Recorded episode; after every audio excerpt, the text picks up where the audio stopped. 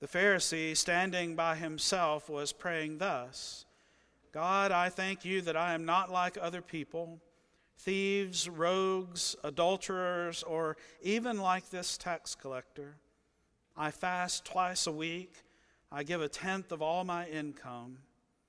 But the tax collector, standing far off, would not even look up to heaven, but was beating his breast and saying, God, be merciful to me, a sinner. I tell you, this man went down to his home justified rather than the other. For all who exalt themselves will be humbled, but all who humble themselves will be exalted. Friends, this is the word of the Lord. Please be seated.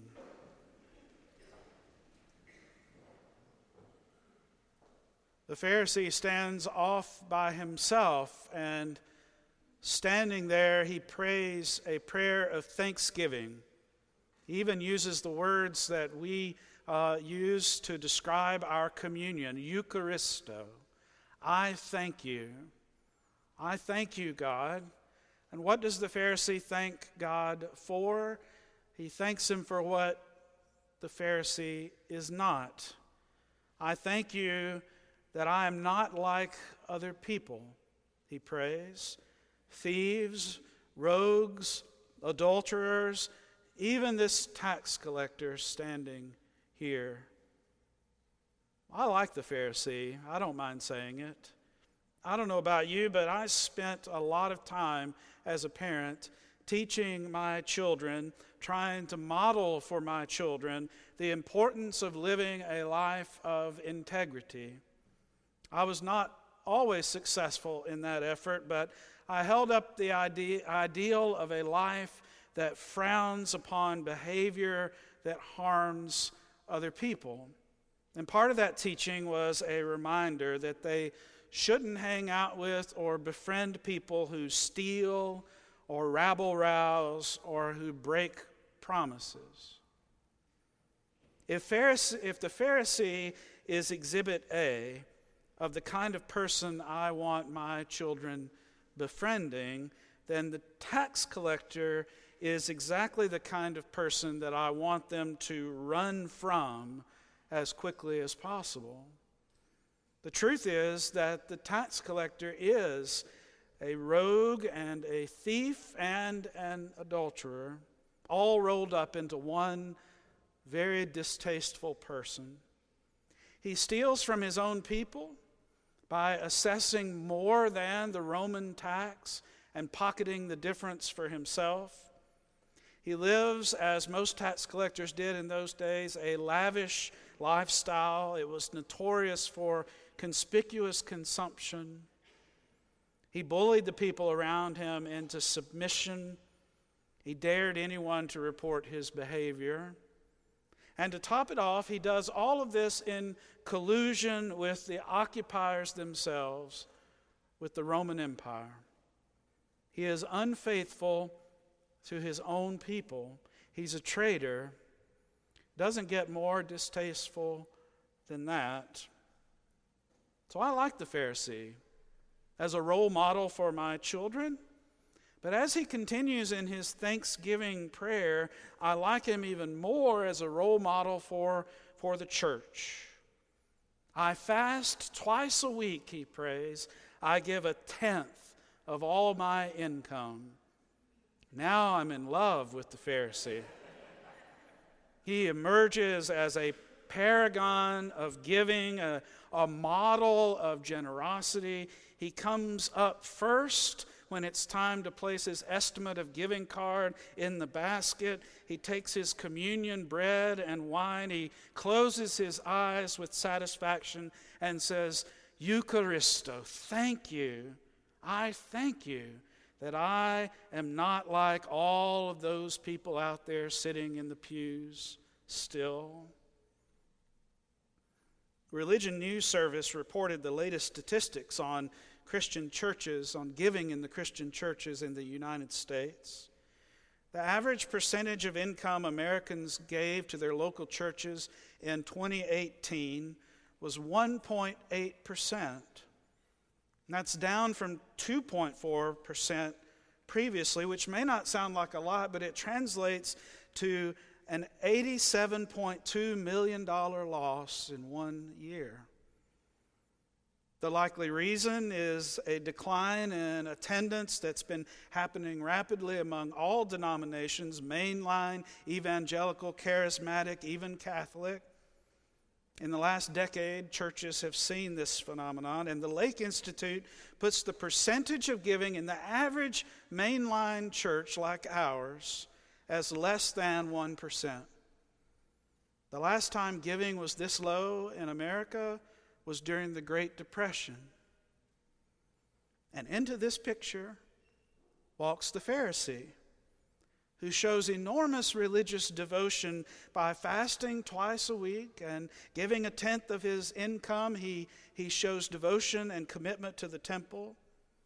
I'm with the pastor who says if you know where to find a dozen or two such upstanding citizens, I know several churches that will accept delivery of them, no questions asked, Jesus' parables notwithstanding.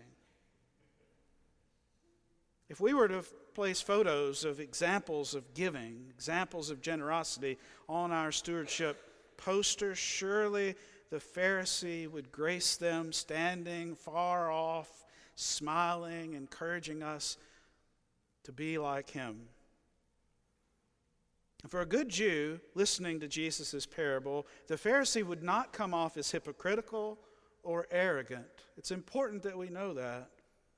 As Amy Jill Levine writes, the Pharisee's prayer on its own terms shows no more arrogance on his part than anyone who has ever prayed or thought, There but for the grace of God go I. The Pharisee would be seen by Jesus' hearers as exactly the kind of person their religion called them to be. Several years ago, I was sitting in a stewardship committee meeting. It's one of those meetings uh, that we used to have here uh, at times at the very end of the annual campaign when we realize that the amount people are pledging and the amount that we need to fund the ministries and missions of this church are not coming together. And someone at the end of the stewardship committee meeting mentioned a story from the book of Acts when the early church is asking people, first beginning to ask people to, to give. And you recall this story Ananias and Sapphira, they, they don't bring the full amount that they had promised to bring, uh, and then they lie about it. First, Ananias lies about it to Peter, and Ananias drops dead at Peter's feet. And when his wife comes in, she repeats the lie. And Peter says, The same hands that carried your husband out will carry you out as well. And she drops dead at Peter's feet. And the person bringing the story up said, he wondered if that couldn't be our stewardship theme for the year. That's the kind of gallows humor you sometimes hear in the stewardship committee meeting. It, it's a fleeting thought, and I only bring it up because I think that thought is motivated by the same thing that I think motivates the Pharisee, and that is fear. Most people read this parable and they think the Pharisee is smug and self righteous. But I've always found that if you peel back smugness and self righteousness, you almost always find fear lurking below. He shows contempt, to be sure, of the tax collector, but I think his contempt masks a real fear. And I won't say what it is the Pharisee fears. I won't try to guess. The text doesn't tell us. But I'll tell you what I'm afraid of when I find myself fantasizing about Ananias and Sapphira's story being our text for the month, or when I get on my high horse about how much I give and why can't everyone give like I do, or why can't everyone be as faithful as I am, why can't everyone be as good a disciple as I am, I'll tell you what I'm thinking or what I'm fearing when I say things like that. I'm afraid that I'm on my own. Do you know that feeling? I'm afraid that I'm on my own, that we are, all of us, on our own. I begin to think that the church rises or falls on my faithfulness, my righteousness. I begin to think, I imagine God like us uh, keeping a scorecard in heaven. And that me and the entire community of faith depends on us being on the right side of that scorecard. And I, I'll tell you, that's a fearful thing to imagine. As many of you know, I had the honor of being asked to officiate at a destination wedding a couple of weeks ago in the south of France. Was a young woman who was a teenager in the church I served in Alabama over 20 years ago who called and asked if I would be willing to do that. And so I want to take a moment here just to speak to the teenagers in the congregation today. uh, you know, as you think about your future, if it includes wedding vows and um, if you're not going to get married in the church, then uh, I want you to know that I'm available for, I'll go anywhere Hawaii, the Swiss Alps, Bermuda. It's, it's the work of the Lord, and somebody has to do it. But while we were in the south of France, we realized uh, how close we were to Geneva, Switzerland. And I asked Kim if she would indulge my Presbyterian inner nerd um, as you know, many of you, that Geneva is the place in the mid 16th century where John Calvin made his home and instituted the reforms to the Roman Catholic Church, of which we are heirs to this very day and which we celebrate today. We celebrate Reformation Sunday, as you know, close to the anniversary of Martin Luther's protest against the church in which he nailed 95 theses to the chapel door at Wittenberg. And even though Luther is credited with starting the Reformation, it's Calvin who really put it on sure footing. He carried the project forward by publishing his Institutes of the Christian Religion, which became the blueprint of the Reformed Church right down to this very day. And what became clear to me walking around the quiet halls of the Reformation Museum in the heart of Geneva was that at the root of the protest that Calvin and Luther and John Knox in Scotland uh, led, at the root of it was a protest against a fearful religion. A protest against a fearful religion. You see it in all over these displays the Catholic Church of that day trafficked in fear, and lots of it. Graphic fear. Luther was consumed by the thought, day and night, that he was going to hell.